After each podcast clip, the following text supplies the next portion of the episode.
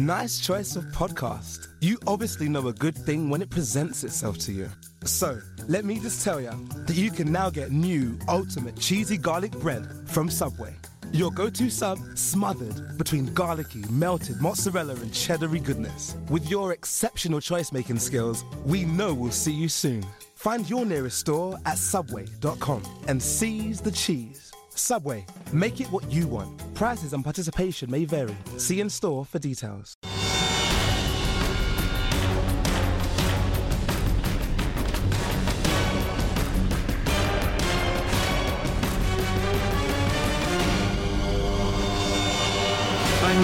Hello, Pod. I'm Chris Hewitt, and welcome to the latest in our series of spoiler special podcasts. This one is dedicated to the. Hang on, let me work this out on my fingers. Okay, there was the first one, and there was the second one.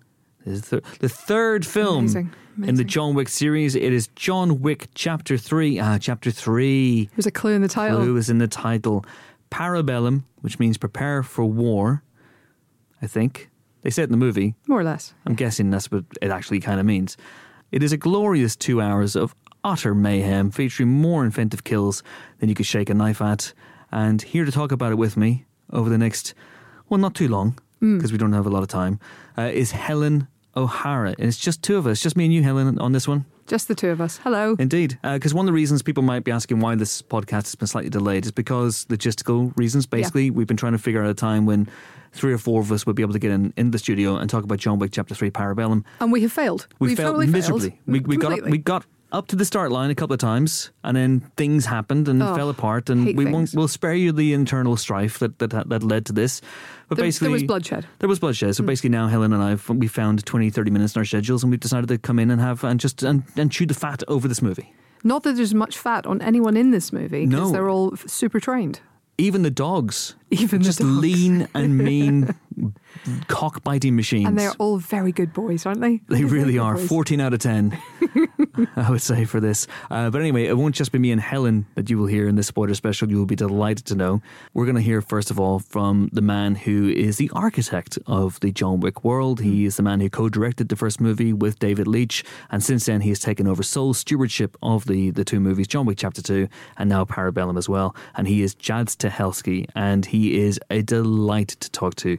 I'm struggling to remember a more confident director, someone who is more confident in what he has put on the screen and his in his abilities to marshal mayhem, and uh, and rightly so. I think you would say he's a stuntman by trade who has then moved into directing as well. But he's got this incredible eye. These movies look beautiful as well, and he's pretty good on the old story side as well. So James Dyer and I went along to talk to him when he was in London recently, and we we filled our spoiler boots. Do please enjoy. We're delighted to be joined on the Empire podcast by the director of John Wick Chapter 3 Parabellum, Chad Stahelski. How are you, sir? Good, thanks. How you guys? Yeah, not too bad, not too bad. Uh, a lot to talk about in this movie. So I thought we should That's get right good. into it and start with the end. Sure. Because the end isn't the end. Well, it's funny, like, you know, everybody, I get asked a lot, like, look, we did the first John Wick, and by the time the thing came out, me, my co director, Dave Leitch, and Ken, we were all looking for other jobs. We thought we'd never work again. Like, I was right back thinking about, fuck, I gotta go back to being a stunt guy. And then we did number two, and we're like, holy shit, this one worked too. I mean, we didn't, we don't write any of these to be a continuation. I certainly didn't mean for number two to be a cliffhanger. Uh huh.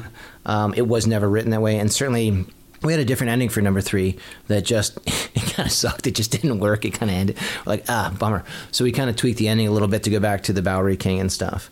But it's not meant to be a cliffhanger. I know it, it definitely is. Don't uh-huh. don't get me wrong. I'm not, I'm very aware of that. But Yeah. like we didn't write it that way. It just with our thematics of consequence and fate and karma uh-huh. and you know you do bad things bad things happen to you i mean i mean i'll ask you guys what the fuck do you think was going to happen like what he's going to ride off into the sunset like okay he killed a 100 and you know whatever people and it's it's all good it's all good all forgiven Yeah. like he's fucked like he's he was fucked from the first movie he's fucked in the second movie he's fucked in the third movie so we just figured like look uh, it's like life. You can have a great day and the next day is shit, or you can have a shitty day and a shitty day and a shitty day to get to the good day. But you got to wake up the next day. And I never really got off where you can get away with these massive action sequences, and like the next day it's like back to you know the wife and the kids. Yeah, yeah, yeah. So we're just like, okay, John's fucked. He's gonna have broken bones for the next year of his life. He'll be in physical rehab for the next year. So like we just went. We'll take this as far as we can go, okay? Falls off the roof. He breaks every bone in his body. He manages to lift one hand, flip off the Bowery King. That's a fuck you back to the entire world. And boom, he's in rehab. Like he's getting pins because like no one will survive that shit. So I doubt the next film, if there was a next film, was going to pick up exactly where the third one ends off. I mean, John needs a little R and R. It could be interesting though. Just We having just figured like how else are you going to end something like this? Like he, he- yeah, He opens a dog home, something like that. Yeah, exactly. Right. So there you go. I don't know. John Wick and Traction would be an interesting way to go. Yeah, you know the body cast. It's very sexy. he still kicks some ass. I mean, how early in the process did the Winston betrayal come into this? Like, was that Well- always where you wanted to go with this? you know, every we have the same problem every time we try to do another John Wick when we try to bring in an outside writer or something like this to try and help with ideas, which is kind of a mandate. Like you know, at the end of the day, it's Karen and I with our main writer just putting stuff together, hmm. and you got to get your head around the plot point that it's not a good guy movie. Mm. Like you, you can't keep putting a chivalrous thing. Our version of chivalry and etiquette is flopped.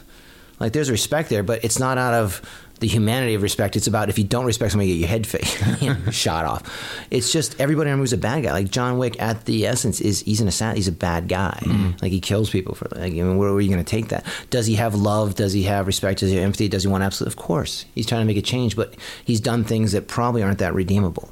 So he can do it within his world, but like we don't have that. Like, what mm-hmm. did you expect of Winston?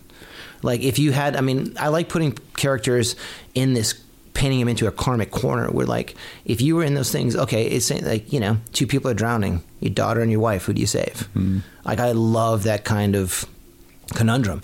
Is it an unanswerable question? Yes. But again, I, I grew up with construction and a lot of friends in the military and stunts were like logistics and reality, like you can't just bullshit your way through. Like you're going to step off that ledge. You can talk and boast all you want, but you gotta have your shit together or there's a consequence. Most people don't have to go those kind of consequences. I've actually been painted into corners, and I try to draw on that to put like John Wick has been painted into a corner.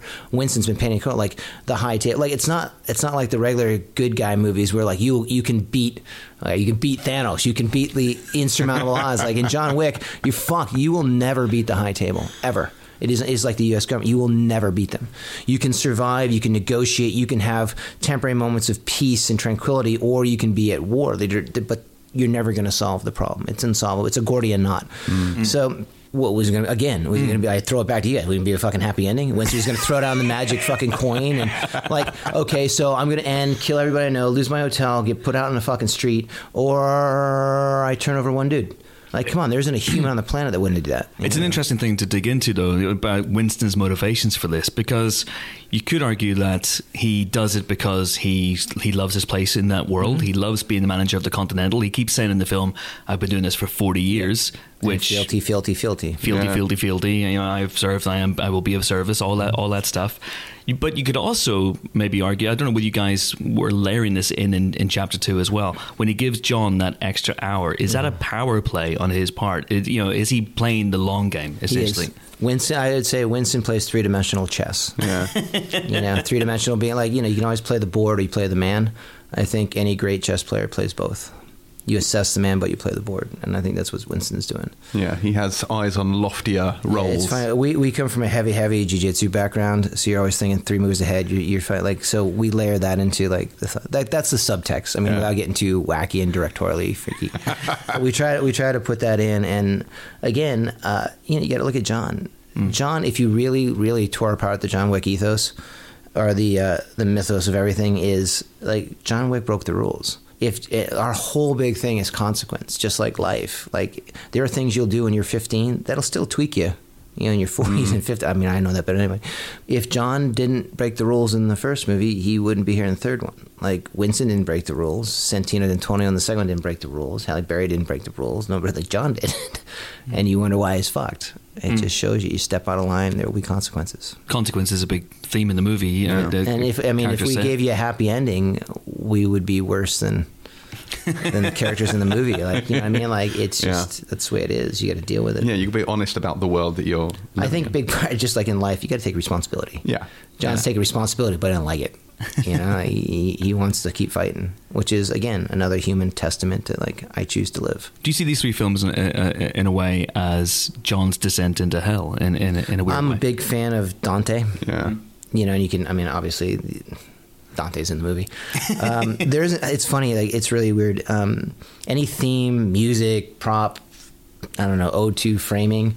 Honestly, John Wick is become a chance for Keanu and I to really say thank you to everybody we work with. I mean, we came up with some of the best filmmakers in the business.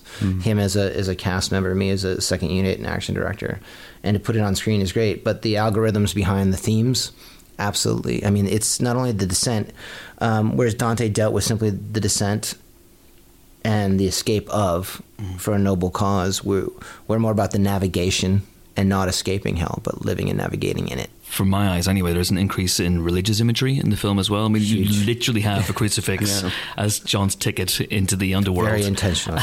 Which is, yeah, and he obviously goes to the desert as well to find himself, and, and there, there's Mm-hmm. There's a lot temptation of in the cross, desert. uh, yeah, methodologies. in Yeah. and when the ticket is stamped on him, it's an upside down cross. I, I noticed as well. Can you, can you talk about that and, and layering that stuff into the? I mean, without going into personal opinion of religion and um, ideologies and stuff, it's for me. It's always the attestment. Why is there religion? You know, what what do people need from it? What do they benefit from it?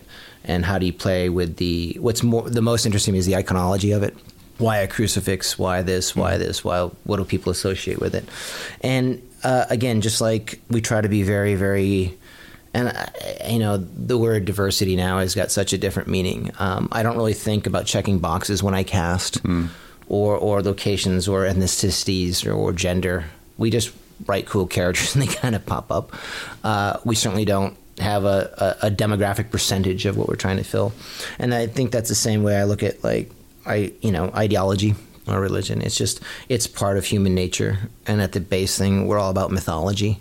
So you have the Greek god mythology, which is I, I I hope permeates very prominently, and then you have Russian Orthodox vibe, mm-hmm. which is pretty Yeah. prevalent, which is where you see the crucifixes and all that. Mm-hmm. But it, it mostly comes down to the rules and the parameters of that and how we're bending it. And I kind of like that idea behind it, that it can be used more about the, um, I guess, the, the character background and subtext than it is about the actual religion. Mm-hmm. You know, what, what it kind of means and how we blend it in. It's just part of human history. And if you needed a ticket home, what's better than you know the iconology of what if you if you notice every ballerina in there has a crucifix they're hanging on the Yeah. chairs or all like that they all have a, a a version of John Wick's tattoo and they're all like as you can tell I got a you know thing for Latin I guess. Um, it's funny you know between uh, people go well, I didn't know what fealty meant before the trailer. I'm like well okay we tried to educate and Parabellum and like you know moose bouche you know Americans aren't big onto what a moose I get asked so many times in the states and what is this a moose bouche thing? I'm like oh just, just look it up Yeah.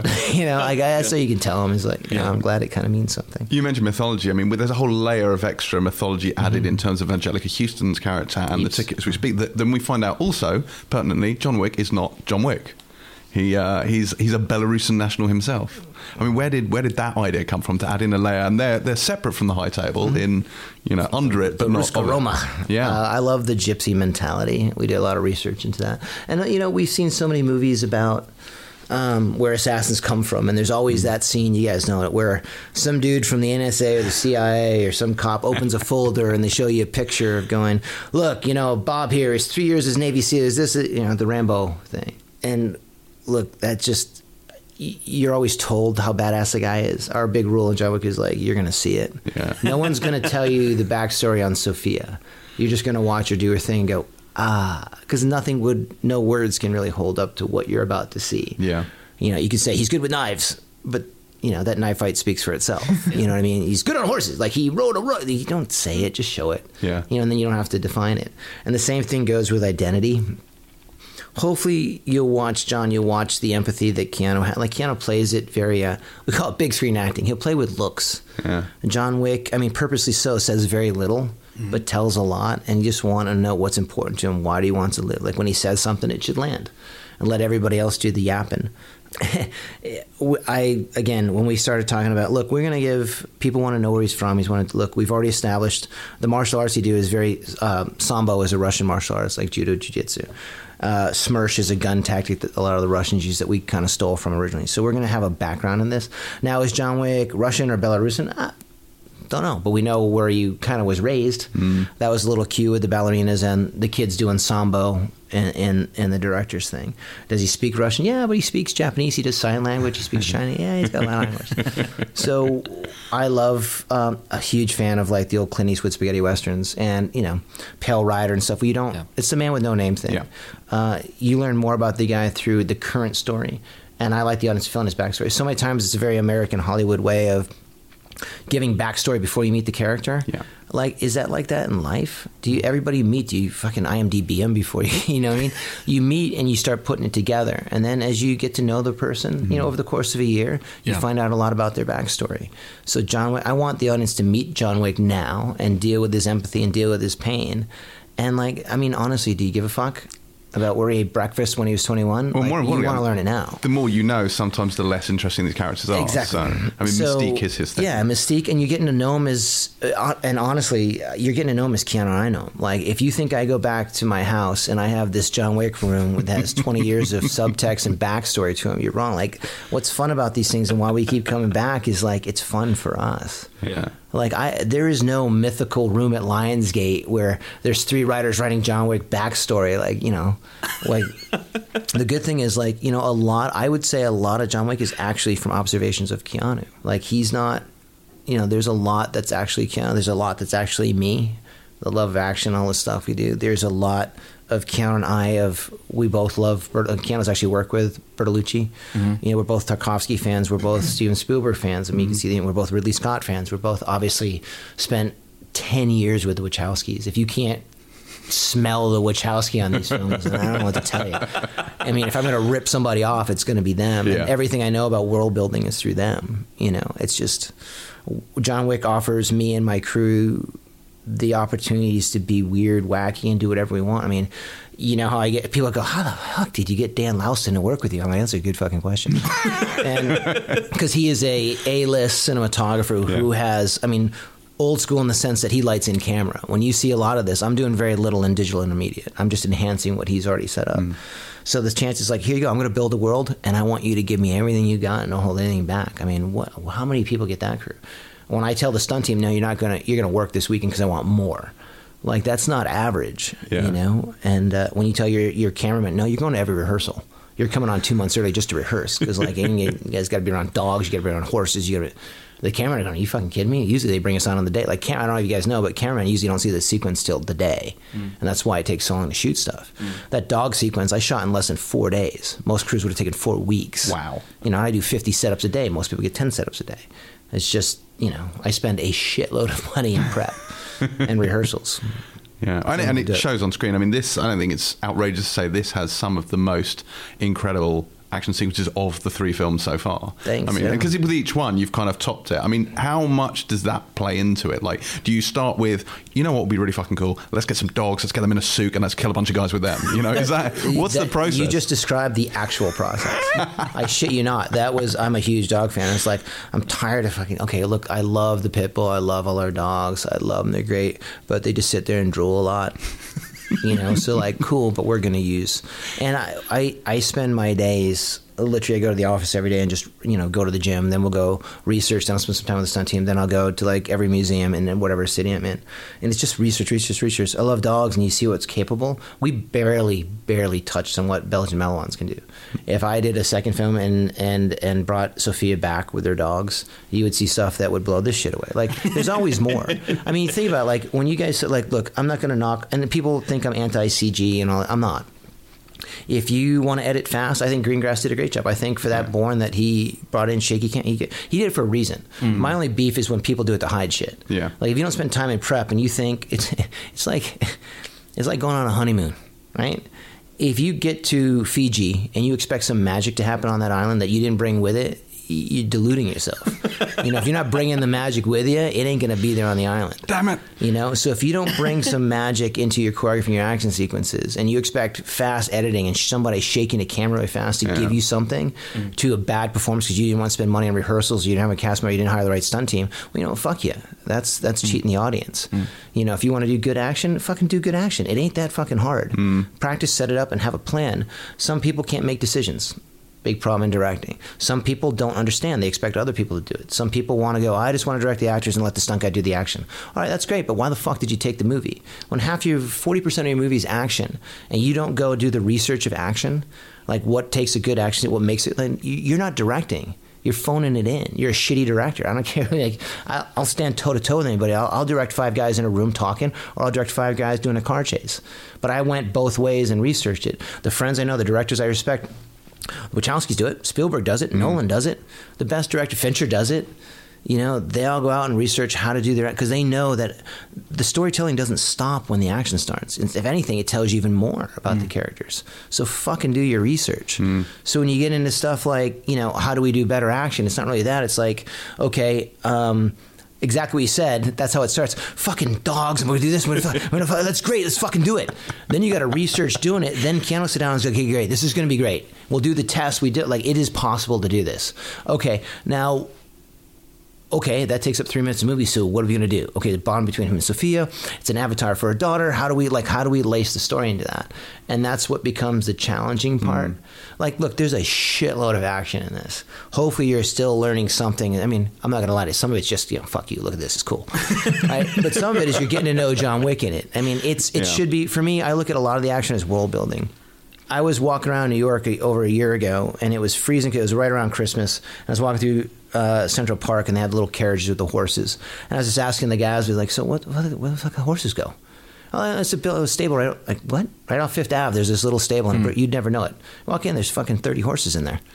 And I'm like, oh, John Wick's running one of these. Because as a stunt guy, I always remember training for one thing, and I was in a stable, and I got kicked by a horse. And I thought I was a pretty tough dude. And I got kicked in the shoulder and the arm, and that thing sat me down. I didn't lift my arm for a week. So I'm like, John was going to fight with a horse. Yeah. And then Ken was like, oh, fucking ride a horse. I'm like, suit, right? And I was like, fuck, you're going to ride a horse. And then you start writing the story behind it. Yeah. The whole, the big problem is when you write that much action, it's like, okay, is it going to fit? Is it too much? Like, look, I'm going for action fatigue in this. I want you to feel a little burned out. And that's, it wasn't any one sequence. Like, to answer you guys' long-winded answer here. It's we just when you, when you- you do something, I'm not trying to outdo myself. Yeah.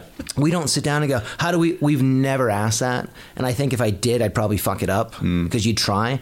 I don't want a bigger, better sequence. This one was a lot of a little. Like John Wick throws knives, he rides horses, he climbs the beach. We have dog. Like hopefully there's something for everybody. You'll. I love asking people what your favorite action sequence is. I haven't got more than, you know, I, everybody's answered something different. You know what I'm saying, you know, no one's really hated one or loved the other. They they've all liked their favorite thing. Like I like the underwater gun thing. I mean, that's Yeah. real cavitation. I like the knife. That's a question lots of people have. Like, because in a lot of films, you deal, see yeah. people being shot underwater. It's like, well, with the work. resistance, that's not going to happen. No, that's a real deal. That's real physics, and the So what, distance like, is you got like too. two feet of nine millimeter. That's an Yeah. MPX underwater, and it'll shoot about five and a half feet. We've done the tests. We actually. But it's I'm not gonna genius say how, because but he. Wow. he gets distance from him because he knows it's not going to go there. And I'm not like, what are you work- doing? It's like, and that's it. And like you guys are, you guys are, are boys. I mean, I'm sure at some point you took mom's kitchen knives and tried to throw knives into your tree, right? How many times did they stick? How many I times mean, did they bounce back and hit you in the Literally forehead? never. Yeah. Okay, well, that's Yeah. the same thing with the professional knife guys and us. So the whole knife fight started like, how many fucking movies do you see? And no matter what the guy picks up, yeah. not a throwing knife, a kitchen knife, it sticks in. I have been hit by a knife full speed and it's bounced off me. All right, so we're like, well, fuck it. John Wick's gonna throw knives. He's gonna throw that, and we call. I mean, if you guys have little brothers, sister, friends, like snowball fight. Yeah, yeah. Like everybody just fucking throws as many snowballs as they can as fast as you can. Some hit, some bounce off. So we just decided we're gonna have a realistic knife fight with snow, and people are just gonna throw knives. Some stick, some don't. Some win, some don't. Yeah. And then John Wick finds the distance, goes fuck you, fuck you, fuck you. you know. So that's where that came. about. And like reality is fun. Like, underwater, that's really what happens. Mm. And when you see tactical gun work, like they shoot everybody in the fucking head. Like when you see John Wick doing like that's real, real. People run out of bullets. People, there are at least a half a dozen times in the movie where Keanu's actual gun jams, and we just don't. Ninety percent of films would cut. Keanu, like it, it happens in the beginning of the Riyadh fight. It happens in the in the hotel lobby fight. He just clears his own gun, and keeps going. Like he's doing real clearing, real reloads. That's amazing. That's a fun thing. So reality sometimes gives you the diversity you need. Yeah. going back to the beginning of the film because the, the beginning of the film delivers what you set up in chapter two, which is everyone in the world is trying to kill John Wick, Yeah. and it is relentless, and he's trying to survive, and that's all he's trying to do, trying to survive. Mm-hmm. And can you talk about that? Did you, did you think at any point? Trying to make that the entire movie because it does Mm-hmm. slow down after that, and then John does try and get out. Yeah, no, I, you know, pacing is a big thing. And like all the time i spent like 10 years as a second unit guy and you do a lot of cleanup or fixing things in other films. And you realize that the two biggest problems nearly all the time in any action film is tone. You mm-hmm. know tone is all over the place. Is it serious? Is not. They're trying to be funny. And then pacing as it goes slow and fast. You know pacing has become this main note when people review or do test screenings of your movie whether it's from the studio or the audience. I, you know my answer to that is like you know if everything was fast there'd be nothing slow. Right? Mm-hmm. Slow enough. Like you got to find a rhythm. Like if you just listen to techno, you fucking shoot yourself. But if you listen sometimes to classical, like you listen to some versions of Haydn, and you again you want to fucking hang yourself. So we- you know you get a Beethoven where it's da da da da, then you you go in and you got ups and downs. So like yeah, it was meant to like I wanted to start it like the first movie was incredibly slow in the beginning, mm-hmm. incredibly, and that was our whole thing.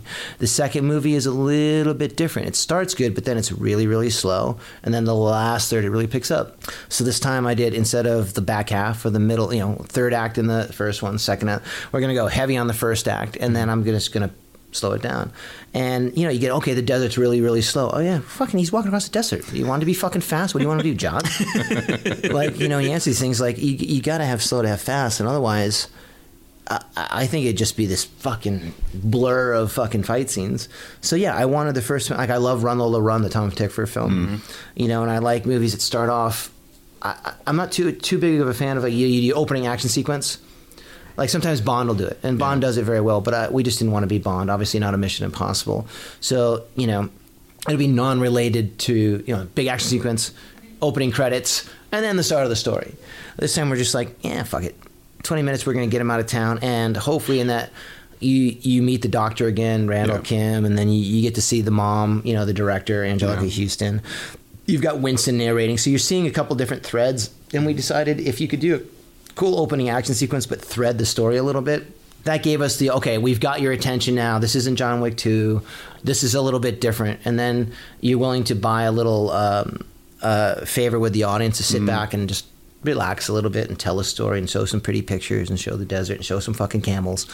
And then, you know, we get back in and then we can kick it back up again. And that was a very conscious choice. Yeah. So whether you love it or hate it, at least I, you know, I want to try something different. Well, you mentioned the desert, and that adds a whole new dimension to what the high table is. That there's a man who sits above the high table Yeah. and lives in a tent. Where did where did he come from? uh, again, you go to Bond or the the Mission Impossibles. There's Spectre or a version Yeah. of Spectre, right?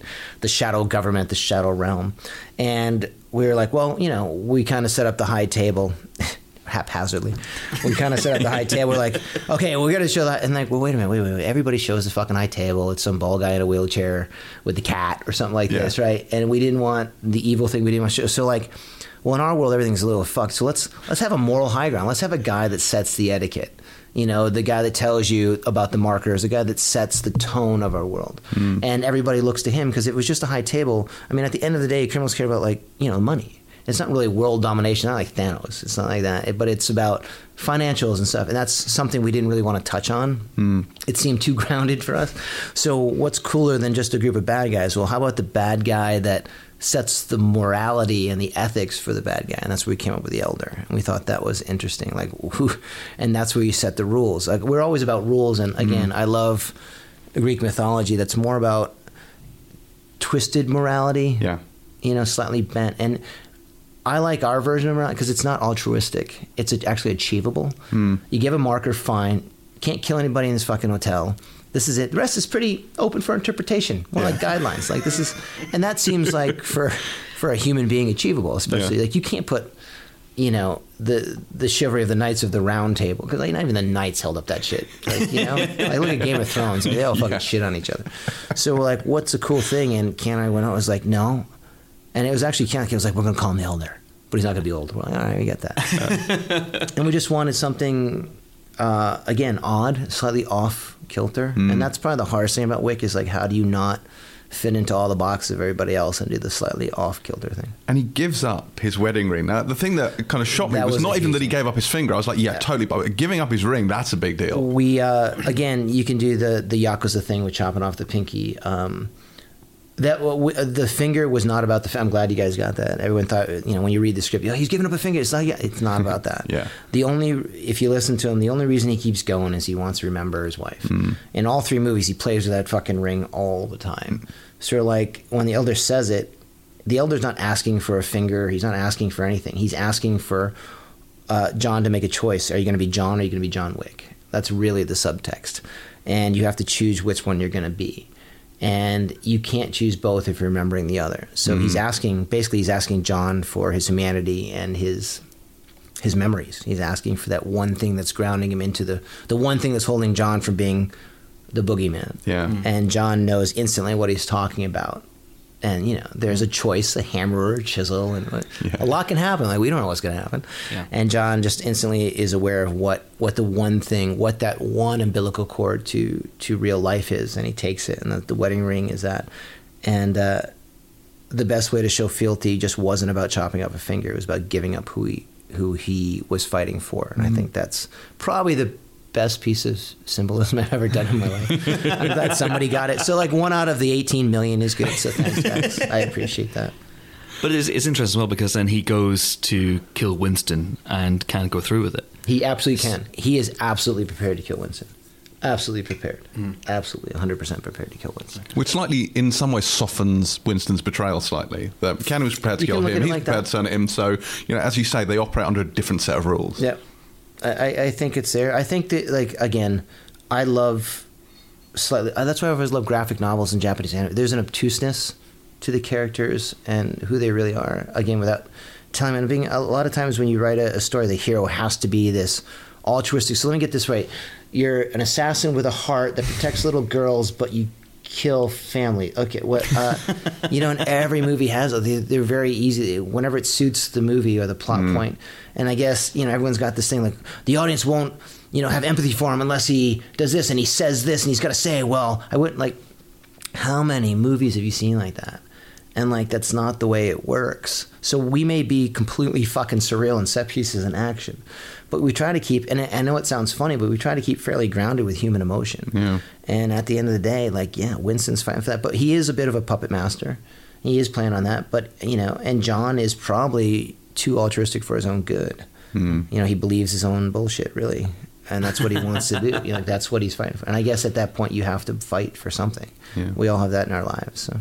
But now he's uh, now he's mega pissed. And parabellum, as Winston says, means prepare for war. So you said there was a, another ending to this movie, but at what point did you realize that this was going to set up a chapter four, in which presumably that war might well. I, I came into this going. I was already prepping another film, and they came back asking to do number three, and I was a, a bit of a dick. and I was like, "Oh, only if we do this, this, and this, and no one's going to tell me what to do, and I can do this and this and this." And they said yes, and I was like, "Ah, fuck." I should be a dick Um, but like one of the things that I really want is like I I wanted John Wick to die. I'm like he's dead. There's nowhere else. I mean he's fucked. He's dead. There's no way out of this. He's dead. And I'm gonna end it, and I don't want to be that guy that keeps carrying this on. He's dead. And then uh, you know Keanu didn't want to die. Keanu loves hardcore. He loves hard boiled. Loves it. Yeah. But like he's like fuck. I love this guy. And the studio came back. What are you fucking thinking, dude? Like everybody loves. I'm like okay. Well okay. Well then it's got to be. I can't. I'm not doing the right off into the sunset. End. Yeah. Like it's just fucked. And ultimately, that worked out best for both parties because I didn't want to end it with a happy ending, which ultimately leads to the idea of a cliffhanger, which ultimately leads to yes, there's an option for if uh, if I, you know, how fucking lucky I am. Like I'm sitting here before you guys because like some really small wacky action movie did well. So that's Yeah. always a thing to be thankful for. And if people wanted another one, like yes, I would love to help at least in the development and creativity of where it goes from there. Mm-hmm. I think it's a cool character, and as an action director, are you kidding? Like fucking horses, dogs, guns, knives. It's awesome. And the idea as well, I mean, you said early on that the, the high table cannot be defeated, but it sounds to me like the Bowery King is really fucking pissed off. Dude, I love Laurence Fishburne and that whole world, the homeless world, and it's Yeah. super fascinating to me and what what the capabilities are with that. And I love the the Asian vibe we have going on with ninjas and martial arts. I mean, mm. I, you guys know, like you came up with genre films and graphic novels. Otherwise, you wouldn't be sitting here talking to me. Yeah. Mm. Like all that stuff, and that's not really embraced, or it's been watered down to be little parts of. it. And you just can't give a guy a sword and call him a ninja. You can't just give a guy a gun and call him an action hero. Like you know, we're trying to put some work back into all the things we loved, and hopefully that comes out if we can do another you know another one and bring all that back in and keep pushing genre. You know, whether it's the martial art, kung fu, graphic novel hmm. thing, that's great. I think that's the funnest part. Is like I don't have any rules, Yeah. so what might happen. There's, there's there's that fascinating thread. I mean, you talk about consequences throughout the movie, and there's there's moments when Winston and the Bowery King, for example, who have been operating their own little fiefdoms, I almost feel that they are they're impervious in a way to the rules, and uh, they, those rules are imposed upon them, and they reacted very very different ways. I think that was the genius behind Keanu coming up with the adjudicator. You know, you can see the world through her eyes, where like no one's above the rule. I, otherwise, if, if you took out that character, it's just it, it, you can kind of see it's like gangs of New York. Everyone's got their fiefdom, but there's no controlling for it. It's nice to see somebody come in and visit the worlds to get exactly what you just brought up.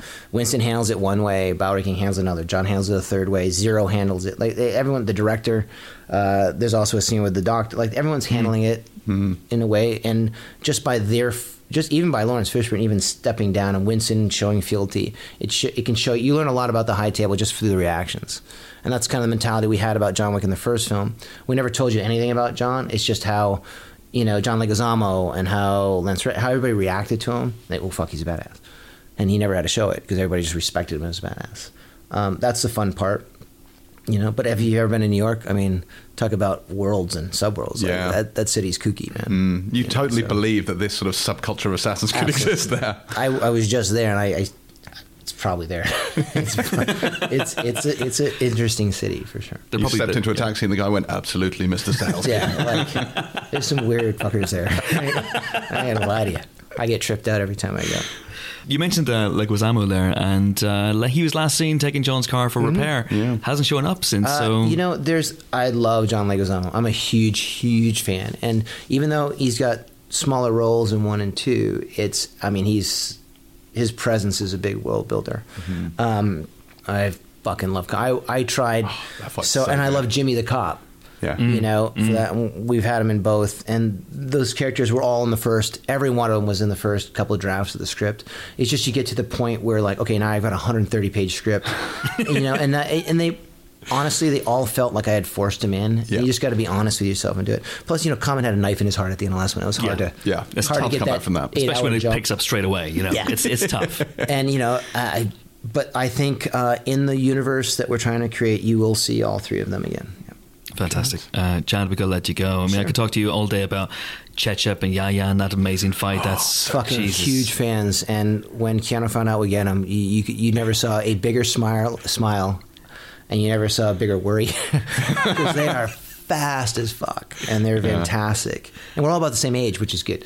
um, but they were when they said yes, and we got Yan and Cecep to fly out to New York. Uh, Yan had never been in America, let alone New York. Wow. So just to see that reaction, and then you combine that with the opening scene with Boban in the beginning, so you have an eight foot tall guy and then two five feet tall. guys. Yeah. And to combine Pencak Silat the way they do it with you know jiu-jitsu and the jiu that Canada does, it was just one of the funnest ways to choreograph I've ever done with because they are masters. Yeah. And they are fun and they are the nice. Literally, none of the dialogue scene you saw with them was in the script at all. Every time they'd switch it on during the rehearsals, and you think they're the most badass guys ever. And then we'd yell, "Cut! Okay, listen." And they'd start smiling, laugh, and help Keanu up, and go, "Oh, Mr. Reeves, are you okay?" They were the most so like in awe of Keanu as much as Keanu was in awe of them. And it was like the second day of shooting the Glass House, and they were kept doing the same thing.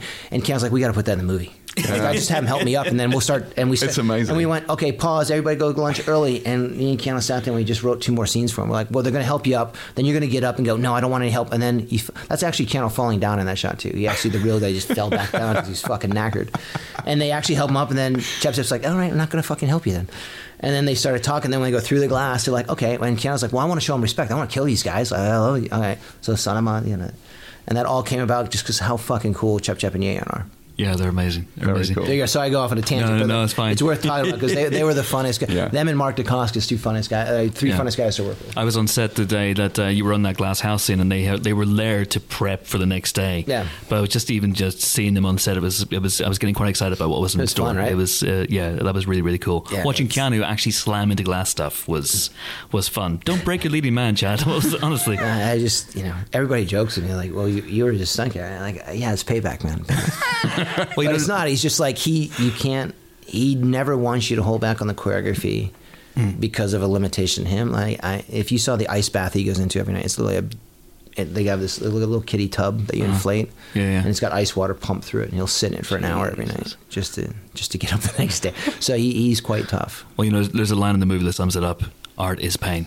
Uh, I I am probably Nietzsche's biggest fan. I believe it. The purpose of life is art, and life is pain. Or, sorry, art is pain, life is suffering. There we go. Uh, Fantastic. But thank you boys. Chad Stahelski, pleasure, man. Thank you very much indeed. Okay, so that was Chad Stahelski. One of our fit directors, Helen, no? Yes, absolutely. A, a perennial entry on the fit directors list that will never ever be written. Apparently, ever, ever. I mean, it sounds like a book, don't you think? like that a- would be an amazing book. Like someone asked me recently, someone said to me, "Do you, you know, where's your book? Where's your- where's your novel?" Where's your book? Novel is one thing. No, okay, non-fiction bestseller. Chris. where's your like? You know, you've written some books. Yeah. Nick de Semlyen has a book coming out. Fantastic book, Wild yeah. and Crazy Guys. Uh, where's my book? Yeah. I don't really have a book. And maybe your book is Fit directors. but it has to be written with you because Obviously. you know that'll Yeah. that'll head off several uh, oppositions at the pass. brilliant. Let's There do we it. go. Okay. Okay, welcome to the John Wick Chapter 3 Parabellum Spoiler Special. Um, we don't have a lot of time No. um, to really dig deep into this film, but what do we make of it? I guess it's essentially just a long chat, you and I, about this film Sure. and, and, and whether we, we liked it and where it stands up next to the uh, the, the previous two films. I mean, I, I like it a lot. Um, I, I I'll, I'll be honest. I I know there's been a lot of talk with there's uh, talk about this in the office. I, I feel like I would. I think the first is still my favorite, not in terms of the action being the best in the first, because I, I do think they've successfully raised the action stakes each time.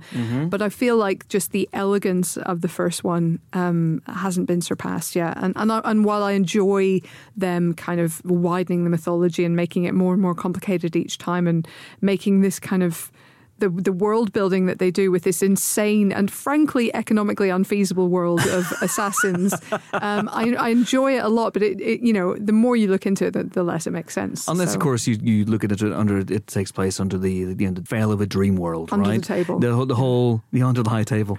You know this this whole descent into hell thread that is Mm-hmm. running through the movies. You know, Chad Stahelski mentioned Dante's Inferno as a is an inspiration for him. The idea that John Wick is digging ever deeper and going through you know ever decreasing circles of hell as he Yeah. as he tries to get out of this world. Certainly, it means that there's a there's a there seems like a supernatural bent to some of the things that are beginning to happen in this world now. The Saïd Taghmaoui character, for example, who just appears out of nowhere when John Wick goes into the desert and he's tempting John Wick, and there's you know is he the devil? Is there something in that as well? You know what I mean? Yeah. So.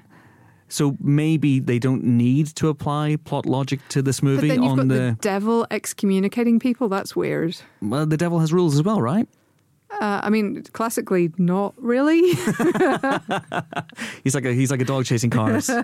Uh, well, I mean, the Church of Satan, for example, is very much anti-rules. You know, do what thou wilt shall be the whole of the law. But then they also sued that that. That's true. They do. Well, they, they'll use someone, our someone, laws. Had, someone had a statue recently. Yeah, okay. yeah, so they'll they're, use our bound by laws. certain laws. Yeah. No, no, but that's not them uh, like buying into those laws. That's them using and abusing those laws. Okay. So I don't know. I, I feel like that's that maybe complicates the mythology even further.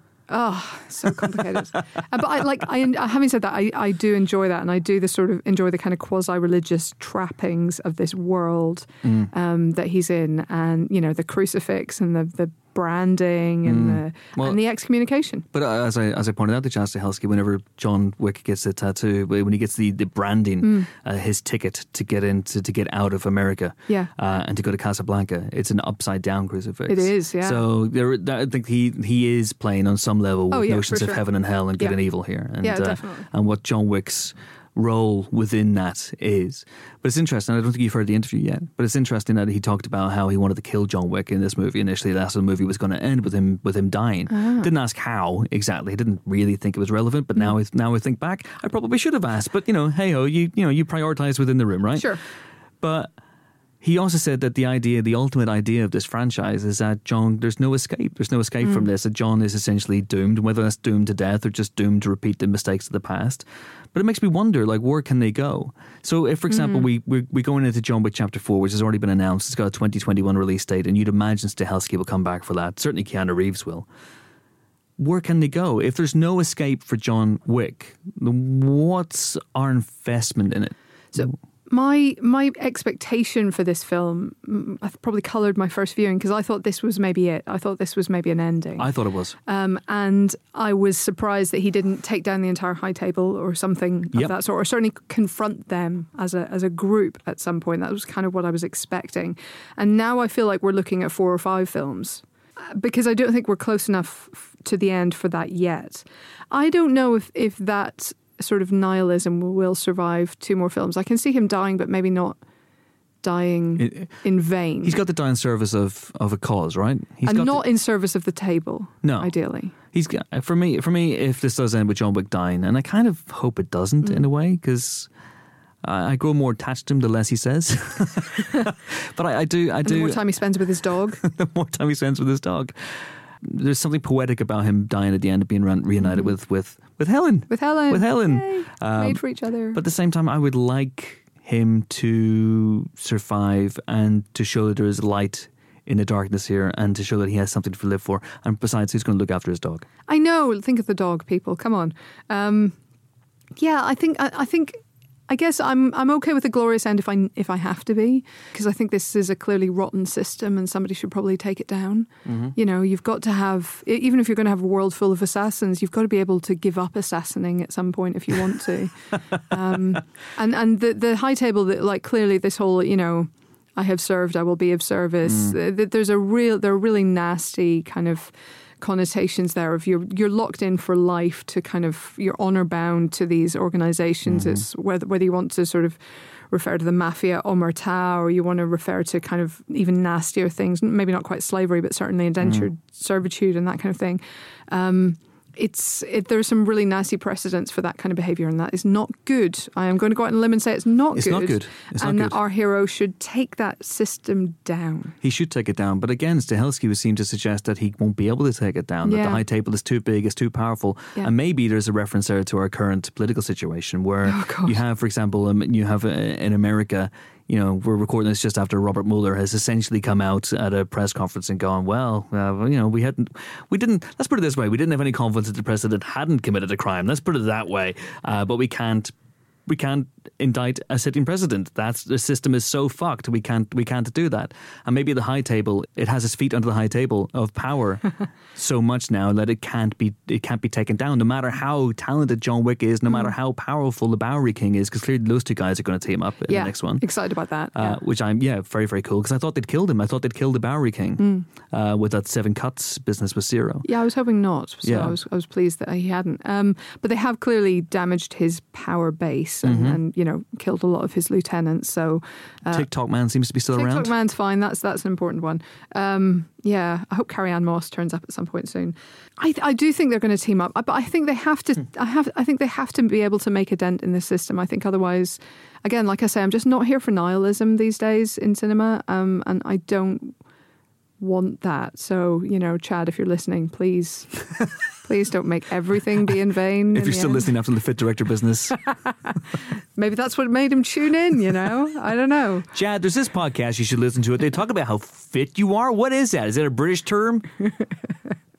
um, Yeah, so I, I Hot, hot, director, hot hot directors. Yeah.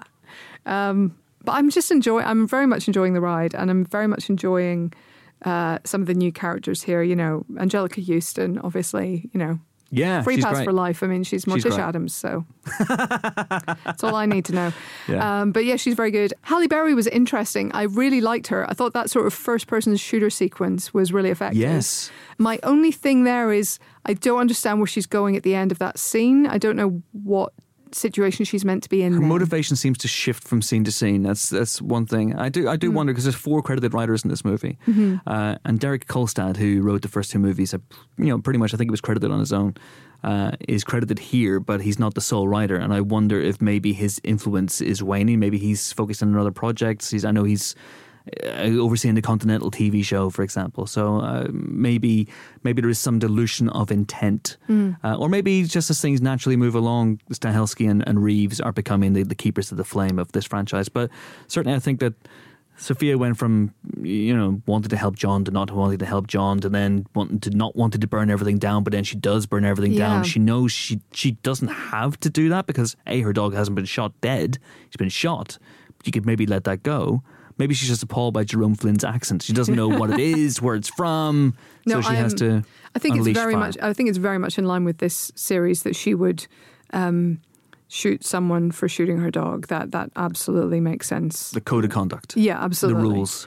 I mean, this this is clearly a film made for dog people and not cat people. Witness the one person who says he's a cat person later in the movie. Um, so yeah, I'm, I'm totally up, up on board with that. But I'm not sure, given how concerned she seems to be at the beginning of her scenes about not messing up her position at the Continental, um, she then she loses that pretty quickly. And also, uh, frankly, at that point, she has already screwed up because she has walked John Wick through the crowded lobby of the Casablanca Continental to her quarters. You're telling me she doesn't have a private room door? Come on, people. Um, so I feel like that was a that was a strategic error on the part of her lieutenant. That Yeah. seemed like a bad idea.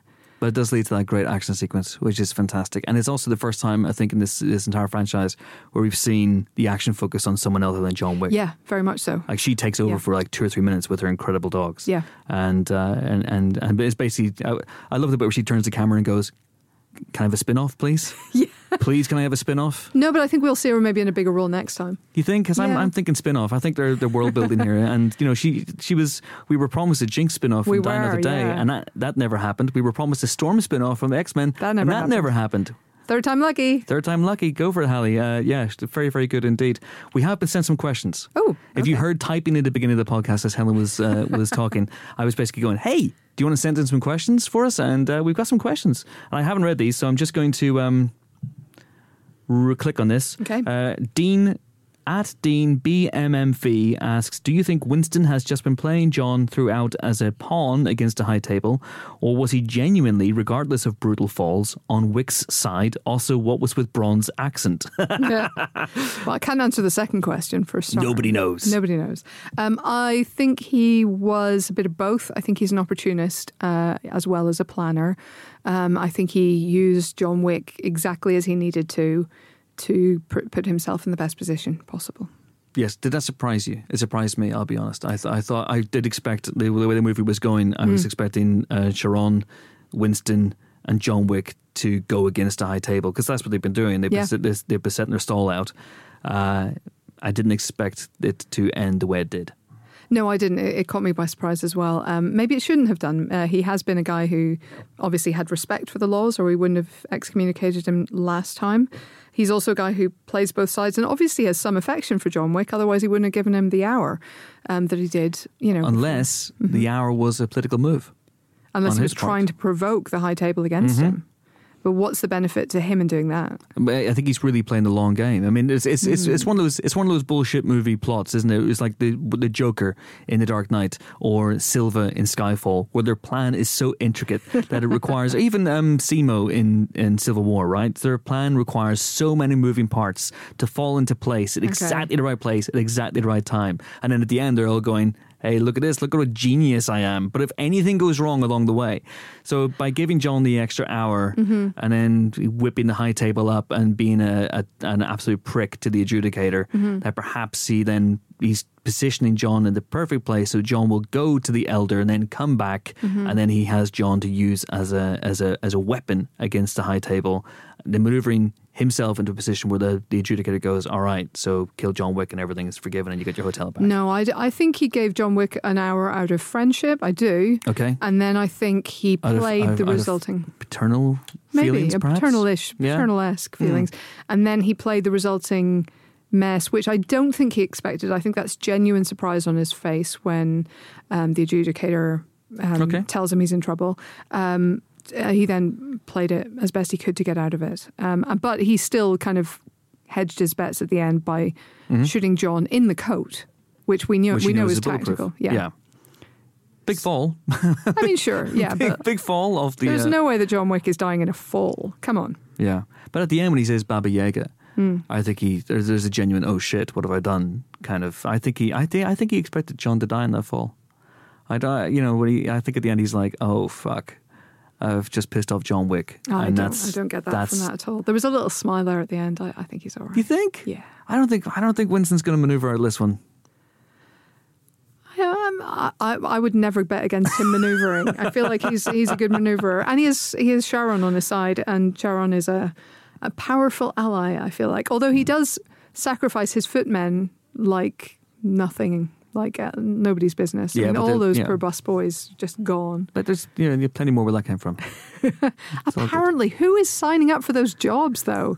You know, Where, are these like? wanted bellboy must have martial arts and arms training. Like, it, It's difficult to staff up the Continental. It must be I would have thought. because you can't. You know, it must be too hard to book. Like here's my thinking: like, can you book as a normal person? Hmm. If you're like in New York and you just you're tired and you get off your flight and you don't have a hotel booked or it's fallen through at the last minute and you walk in the streets and you got your bag and you see oh there's a hotel across the street, the Continental. I'll walk in there. Can you go there as think- a, as a punter? So I think you can, and and I think that you wouldn't even know anything was happening because of all the rules. Because there's no gunfire usually Yeah. in a in a Continental. Yeah. What if you saw all these people exchanging these weird coin things? You're like, what the hell's going on there? I'd like to be a part You'd of be that. like, oh, it's a gift card Members club. scheme we have. Yeah. Okay. Like uh, Sparks points for M&S. Yeah, or like when you go to Liberty and their gift vouchers are coins. Hang on. That's a relatable and fa- Are you saying Liberty's part of the Continental chain of hotels? Do you know what? It would totally be. It 100% would be because it's fancy and it's a bit weird. Mm-hmm. It definitely would be. Yes, that is not in my head canon. Two more things before we get into uh, some more really quick fire questions. Uh, we're recording this a couple of weeks after I've seen the film, and usually I like to see a film more than once before we do a spoiler special, Uh-huh. but I was unable to. So my memory's hazy on certain aspects of the movie, then please forgive me. And Helen, you've seen it twice, but Yeah. again, there's been a couple of weeks, I think, since Well, yeah, also, viewing. and the second time I saw it was straight after a marathon. So it was kind of interactive because everything hurt, much like John Wick. Um, so, yeah, I may have been less than on full form. Next thing is a, is a question from at Chris Hewitt who asks, uh, which is your favorite continental? Casablanca, Rome, or New York? Ooh. I mean, I'd very happily stay in any of them, to Mm. be honest, because I'd know I wasn't going to get assassinated there, which would be a bonus. Obviously, I usually lose sleep about that. All the Um, time. Rome was a little baroque, and I prefer Gothic traditionally. I like the sort of neoclassical thing that the New York has going on, um, but I've never been to Casablanca, and it's kind of been on my list for a little while, so I'm going to go with that one. Casablanca. Hmm. I like the clean lines of New York. I mean, it's very it's very attractive. Don't get me wrong. I think they've had a decorator in since we saw it last. I like the stained glass windows a lot, um, and also the rooftop uh, fireplace. I'm not sure it's terribly practical, but it's very stylish. Uh, David Mackin asks, on a scale of one to pencil, how bad an idea was it for the elder to take John's wedding ring? Surely we will see a beautifully finite retrieval of said ring in one of the many, many Wick sequels. And in fact, James and Chad Stahelski had a really interesting discussion about that because James is someone who was like, well, I would never give up my wedding ring. Um, I've had to take mine off because it hurts my finger. but uh, otherwise, I wouldn't give it up Obviously. either. But uh, yeah, where, where, where do you stand on that? Uh, yeah, I think we're definitely going to see him get it back. There's, I don't think there's any scenario where he leaves that. What do you think about the, the gesture of him even giving it up? I This is a think, man for whom his marriage meant everything, means everything. Yeah, I think I think that is a signal to us as viewers that this isn't over. That th- this is not him, you know, acquiescing entirely to the high table again. Um, I actually took a weird sort of comfort from that that scene because it meant that okay, it's it's now not a case where the world is out to get him and everyone's trying to kill him. It's now a case where he has some maneuverability, some wiggle room. I think. Um, so yeah, I, I I I got that that was a loss, and I got that that was a huge sacrifice on his part, and I got that that was a move of desperation. But at the same time, it, it felt, in storytelling terms, immediately like a ray of light. It was interesting because he gives his wedding ring up, agrees to go and kill Winston, and then we, we actually had a slight disagreement here. I think he immediately just turns, decides not to kill Winston and, and goes against what he's agreed to do for the Mm. elder. Stahelski doesn't think that's the case, but obviously he then aligns himself with Winston against the elder and therefore the high table. Yeah. And I wonder why he does that. Really, Well, I just think it's a, I just think it's a, well, like I say, a move of desperation certainly, but Yeah. I, th- I think it is also kind of in line with this kind of organization. Okay, let's get historical for a second. So excommunication obviously has been used by, you know, well, mostly the Catholic Church. That's the most famous form of it. It's used by a lot of Protestant sects as well. And what are you talking about? but it is, uh, you know, it's the shunning and that kind of thing that you get in some smaller religions. But in the Catholic Church, it used to have like just mind blowing consequences. So the, um, I think it was King John of England was excommunicated at one point, and that meant like nobody in the in England could be baptized or have last rites or get married under the church. Like it was, it was massive. Um, and you did have to make some kind of obeisance to get back into the church's good books. So, like when William the Conqueror was excommunicated for marrying his cousin without permission, because it was totally fine to marry your cousin, but you had to get it signed off first. They both had to build a new abbey in their hometown of Caen, and that those still stand today. Um, same with um, Ferdinand and Isabella in Spain, a couple of abbeys, all's forgiven, all's well. Um, so I feel like this, him giving up the ring, is him building an abbey. Essentially, mo- moving himself back into the good books. Masterfully done. A little bit of a history lesson there from Helen O'Hara. Uh, at Gilo809, Julio Balbuena on Twitter asks, which other objects do you think are going to be lethal in Wick's hands?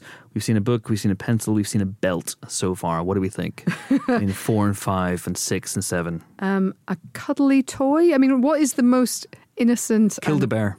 Killed a bear. Very good. That's what we need. Something innocent and apparently non-lethal. I'm just looking around the room. I'm seeing a backpack, a water bottle, a phone, this is like the worst episode of the Generation Game ever. sunglasses. He hasn't killed anyone with a pair of glasses yet. Hasn't has killed anyone with uh, sunglasses. Uh, if you're in a hotel room, like a bottle opener. I've never seen anyone killed with a bottle opener. No. Like maybe you know not the stabby the stabby part, yes, but the actual bit that you use to prise open the lid of a, uh, the, the, you know yeah, the- yeah, like a beer bottle opener. Yeah, yeah. one of those. Why not? Yeah. Okay. Yeah. Can I just say how much I adored the fact that he goes into this antique store, and it turns out that upstairs is a floor full of weapons. It seems like he, maybe he went for that floor, so maybe he knew it was there. But he goes to the floor Yes, what what what a stroke of luck. full of cases of weaponry. First of all, cleans and puts back together and makes work a gun Yeah, just to slow everybody down for a second with a few shots. I presume those are parabellum rounds, I assume. I don't know for sure. I don't know enough about guns. But then you have that wonderful fight in what I like to call Chekhov's corridor, um, where they suddenly realize they're fighting in a, a, a little row lined with cabinets full of machetes and hatchets, Yeah. knives of all sorts. And they just start throwing each other into the cabinets to break the glass and then throwing the contents of the cabinets at one another. That It's- is it's yeah. glorious. It's an incredible scene, and we should talk about the uh, the action in this movie, and we should talk about the violence in this movie because Mm. it took me by surprise. Some of the violence. I mean, that that knife in the eye. Wowzers! Don't try this at home, folks. John Wick is a professional.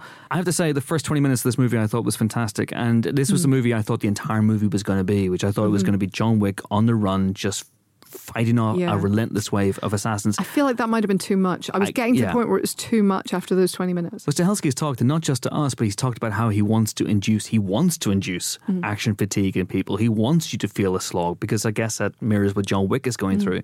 But I think you're absolutely right from a dramatic point of view.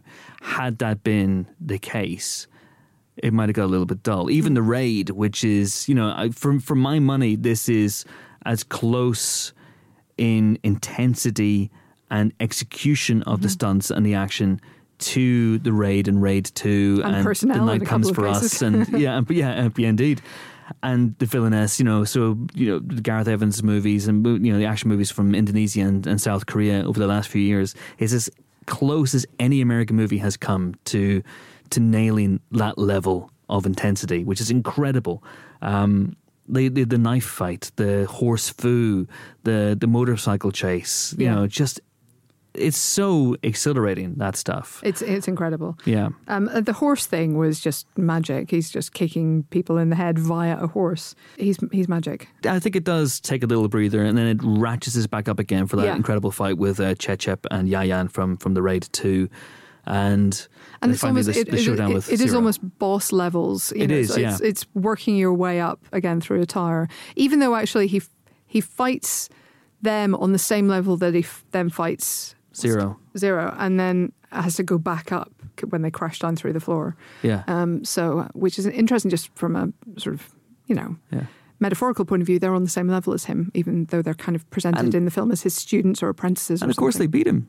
Yeah, there's a moment yeah, where they, they they really can, do. there's a moment where they can kill him. They have him at their mercy, but they've, they've been told not to by Zero. But for them also, it's about the honor of fighting with John Yeah. Wick, which I think is one of the reasons why he leaves them alive uh, as well. Uh, Yeah. He maybe sees that there's uh, there's honor and nobility and intent there, and I hope I hope we do get to see those guys again. Mm. I feel like we will. I hope we get to see Iko from the Raid movies as well because that guy can kick ass. Uh, Something rotten.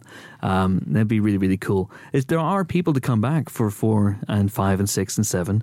And I don't think Keanu Reeves is going to give up on this character anytime soon. He loves playing this Mm, character. it, yeah. And, you know, we where is John Leguizamo? He he took he took John's car for repair in in chapter two. Good point. I thought by by now he would have had repaired and it would have roared into action in the last in the last act of this movie. But clearly not. They're keeping him on, on the board. There's Common last seen with a knife in his heart, That's true. but yeah. still alive. Still and, alive. You know, Could theoretically live if he doesn't move. yeah. Uh, Gets to help soon enough. good surgeon. Yeah, very, Yeah. very, very. I mean, really Very good, good surgeon. Uh, Halle? Berry's obviously still Yeah. on the board. Sofia, yeah. Absolutely, and uh, the Bowery King, and maybe we could Yeah. see Jason Mantzoukas do something more than just say Tick Tock, Mister Wick. You know, I mean, he said it very well, but yes.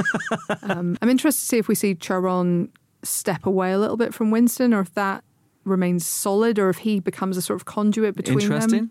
interesting. Um, because I do think that Winston made peace with the high table because he saw it as a you know the safest option, but I don't think he's loyal in any meaningful sense. So we might see some more kind of uh, Wick uh, connections there that are not entirely violent and uh, and deadly.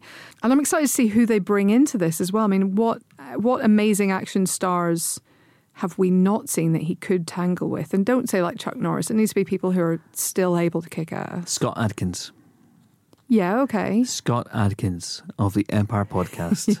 because then I think we would be fighting vicariously through him. By him being in the movie, the Empire podcast would therefore essentially movie. be fighting John Wick. Okay. For me, they have to go for Carrie-Anne Moss, don't they? Yes, they, do. have to. They do. They really do. And Sandra Bullock. Amazing. Ten stars. Sign me up right now. Amazing. I want it. I need it. It, just must happen. It has to be people from Keanu Reeves' past. It has to be. That would be. Ju- I can't even. I can't even bear how good that is. Wow. Wow. On a eh? bus. Wow. John Wick on a bus. Also, William Sadler. William Sadler Yep. fighting in the nude with using the remote control. I wasn't even thinking about that. I was thinking about death, man. He is death Oh my in god. Bill and Ted. We've got so, specifically. This is so many work. questions. It's going to work. Uh, we got so many, so many questions. Um, very, very quickly because most of them are along the lines of what do we want to see next? How many chapters do we think it's going to run to? You've said five. That sounds right to me. Sure. Um, but you know, I'm sure it could rumble on for a few more yet. Um, and who we'd like to see, we've answered that already. Oh, Uh, Hugo Weaving too. Hugo Weaving. Someone did say Hugo Weaving. Can he be the bad guy in the next one? Uh, fastest duck in the city. Doctor Horrible. Doctor Horrible on Twitter asks, "Do you think John putting the book back on the shelf in the library was good or bad book etiquette?" Very good book etiquette. He replaced it in the right place, and also it was his little secret stash that still has his wife's photo in it. If I And I think correctly. that's going to be important. I wonder. Going down the line, Mm. I've just I've got a sneaking suspicion about that. But his membership may have been revoked. you never know. It was great, great scene. That Su- really such good a good fight. scene. Really, really good fight scene. And the it. first time when he actually kills the guy, and that's a basketball star in real life, I think. Um, when he actually kills the guy, that's the first time I went, "Oh fuck, it's going there." yeah, it really It is. really is going there. Uh, what animal weaponry would you like to see in John Wick Four? Uh, team up with Squirrel Girl, perhaps, or yes. some, some chipmunks. Uh, do you think there were a few too many scenes of the sexy tattooed telephone operators sending messages over old looking computer systems? It seemed like it was laying it on a bit thick and padding for time. padding for time. I love that idea. Oh, guys, this film's only running at one one hour ten minutes. Uh, we need we need twenty minutes of people answering the phone quickly. Yeah, it did get a little wearing in that first few minutes, but uh, you know they calmed it calmed it down after that. They were just trying to get the countdown feeling in there. I loved the Chinese doctor scene. I thought that was great. Carl Friedrich Fredrin. Carl Frederick Frieden asks, was there anything in the movie that made you wince more than a toenail? The entire theatre had a sudden intake of breath during that one, but we were fine with the knife in the eye. Well, yeah, I mean, again, I did it after a marathon, so I was very conscious of my toenails at the time, which have not fallen off. Hashtag blessed, but uh, but yeah, that was a really unpleasant scene, and and I agree. I think it's the most body horror moment in the movie, and there are quite a lot of body horror moments. Whisker Drum asks, what are your thoughts on Jason Mantzoukas getting his own poster? I mean, well done him and his agent, I guess. at Cantana's Ghost. Could there be a spin off where there's a specialist canine continental version of Hotel for Dogs? No, but I would watch a short with um, the dog and um, and Chiron. Is it Chiron? Chiron.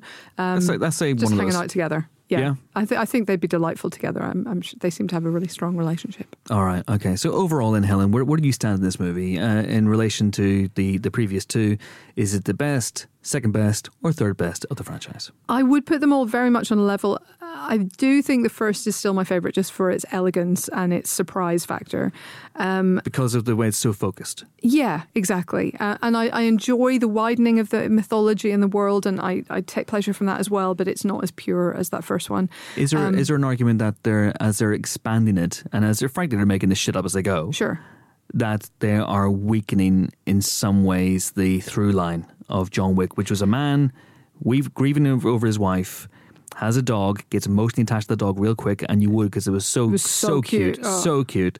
Gets killed, goes out for Yeah. revenge. Everyone shits himself because he's Yeah. the best assassin in the business, and it's that simple. Yeah. I mean, and he's, and he's essentially in that first one. He's essentially taking out his grief on the world. He Yeah. he essentially can finally blame someone for taking his wife away from them, even though what they actually took was his dog.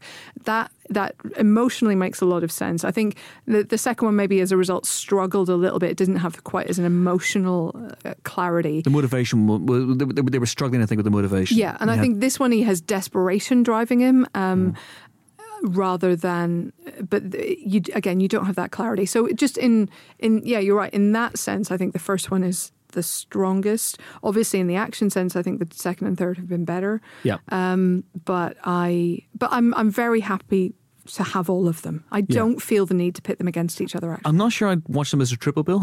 it might get a little I bit think that would be a bit much. Yeah, I think you need to space them out. But they are. I would. Wa- I will. Will rewatch this one Yeah. just as I have rewatched uh, the first and second multiple times. I, I think the second is the best for me uh, because it has a purity of concept as well. And I know the motivation, it takes a, it's a little hinky in terms of, you know, getting John back onto the board Mm. after, because the, the first one is nicely self contained and it wraps up his story fairly fairly nicely. Yeah. And if there wasn't a John Wick 2, we'd be going, oh, it's a really, you know, really good. But it's also, I think the first movie can be bracketed with the likes of Taken, you Yeah. know, and the, the sort of the Jerry action movies where the, you know, the slightly older leading man is, is kicking ass and taking names and, and he's out for revenge. And even though I think that by expanding the world building and by just, I- again, as I said, frankly, making this up as they go along, they're diluting some of the impact of John's central story. They're setting these movies apart from those Yeah, other movies Yeah. because they feel unlike anything else in American in, in, in mainstream American action cinema uh, right now, certainly for the last 20, 30 years. And they also look amazing. They're gorgeous. They look these movies are shot Mm-hmm. incredibly well. Dan Laustsen, the cinematographer, take a bow, sir. Um, works a lot with Guillermo del Toro and shot The Shape of Water. And this movie is It's gorgeous. phenomenal. And, and I love that we've moved on from that sort of really murky blue, you know, tired action movie look to this kind of, uh, you know, the, the outrageous styles of the different fights in this movie, Mm. and this, that sort of neon, rainbow Mm-hmm. neon um, opening scenes. I just adore that. I love that we're kind of taking some risks and doing some crazy stuff now. And I mean, this is, I think, I would say this is almost more in common with you know, visually with like Bla- a Blade Runner than it does with Yeah. like Yeah. uh, Taken. You know, Yeah. it's it visually completely worlds apart from that. yeah, that it's stuff. it's a future noir. It's it's it's absolutely that. It's Yeah. it's absolutely beautiful. And uh, uh, two last things I want to talk about real, really, real quick. We haven't talked about Mark Dacascos. I'm delighted to see Mark Dacascos Mm. Yeah. uh, kicking ass. I think so he's in his he's in his fifties. He's really fun. Someone said that the, the character is a lovely take on toxic fanboy.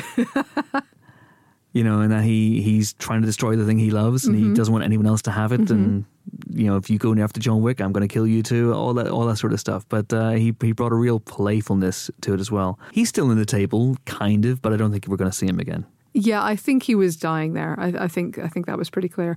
I was also I, I kind of felt like we almost missed a line from John, which is not surprising because he doesn't say a lot. He really doesn't. Where you know, because Mark Dacascos tries to do the whole "we're alike, you and I," um, and John just goes, "No, we're not." Uh, but there's no like explanation of you know you do this thing that I would never do, or you yeah. value this thing that I never would. Um, it's it's just it's just a denial, a straight denial. And I, I wondered if there was more to that, or if there was more that we could have taken from that, which I was missing. Maybe we'll have a full-on John Wick monologue in the next movie. Oh, yeah. a four-page nails it. Yeah. absolutely nails it. To double tap in the head or not to double tap in the head? That is the question. Whether it is no to blur in the always double tap in the head. That is his signature move. You hold down L, you hold down the L button, and you double tap X a couple of times, and that's John Wick's That's it, move. that's it. That's pretty much it. Um, but just the, it's interesting. You, you know, we're talking about whether this will culminate in John Wick dying, and John Wick's attitude towards his own death is fascinating as well because this is a guy who I think is weirdly paradoxically ready to die, and yet he will do anything in his power to stop himself from dying. Yeah. At the same time. Yeah, I think he was ready to lie down and die at the beginning of the first film. Absolutely. But also, when Santino at the begin at the beginning of the second movie, when Santino gives him the marker, mm-hmm. and John says no. Mm-hmm. John, there's a moment where John is almost he looks at this picture of Helen, and then Santino blows up his house, and I think John's expecting to die in that moment. So mm. I think he's at peace with the idea of dying, and then he's also someone that. But once you actually do it, once you you once you commit the physical act of trying to kill John Wick, and it doesn't work, Yeah. something on the lizard level in him lashes out Yeah. and he gets very, very angry very, very quickly It's and woe betide you. If you're going to come for me, you better not miss, kind of thing, isn't it? Damn straight. Another thing we should talk about. Yeah. Oh my God, we will get out of here. This is going to be 20 minutes. Um, the Adjudicator, played, of course, by Asia Kate Dillon, who is so brilliant on Billions. Yeah. And I think they are really um, interesting in terms of being this incredibly controlled, reserved um, character because we, what we saw of the of the high table last time was um, Santino, who was like all over the place. Like he was incredibly passionate and incredibly unpredictable and incredibly dangerous.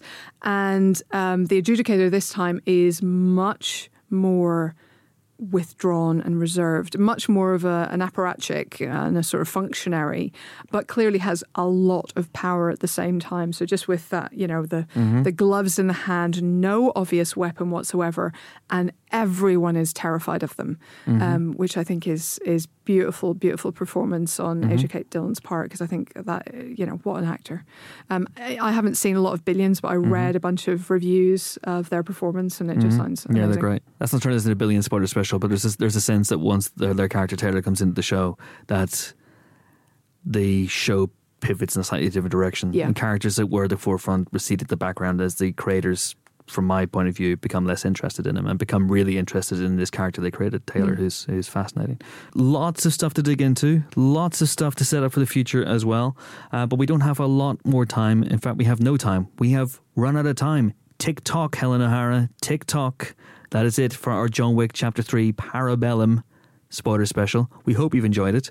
Uh, there will be more spoiler specials coming your way very, very soon. Our final part of the Avengers Endgame Jamboree with the directors Joe and Anthony Russo and the writers Christopher Markus and Stephen McFeely will be up very, very soon. It may even be up by the time you listen to this. Who knows? We will have a spoiler special for Rocket Man with the director Dexter Fletcher. That'll be coming your way very, very soon as well. And we'll also have a spoiler special for X Men Dark Phoenix with that film's writer director Simon Kinberg. And we need to record both of those, Helen, at some point next Hey, week. we should do that, yeah. We should do that. We should totally do that. Uh, and not leave it two or three weeks as we did with this one. Definitely not. Uh, circumstances will not intervene this, this time. No, I'm pretty sure. probably. All right, we shall see. The regular Empire podcast is available every Friday as well. And until we meet again, until that auspicious occasion, it is goodbye from Helen O'Hara. Toodaloo. And it's goodbye from me. I am off to give the Continental Casablanca four stars on TripAdvisor. Ooh, only four. Room service wasn't great. Yeah. They try and kill me with a bottle opener. That's rude. Weird. Thanks for listening. See you next time. Bye.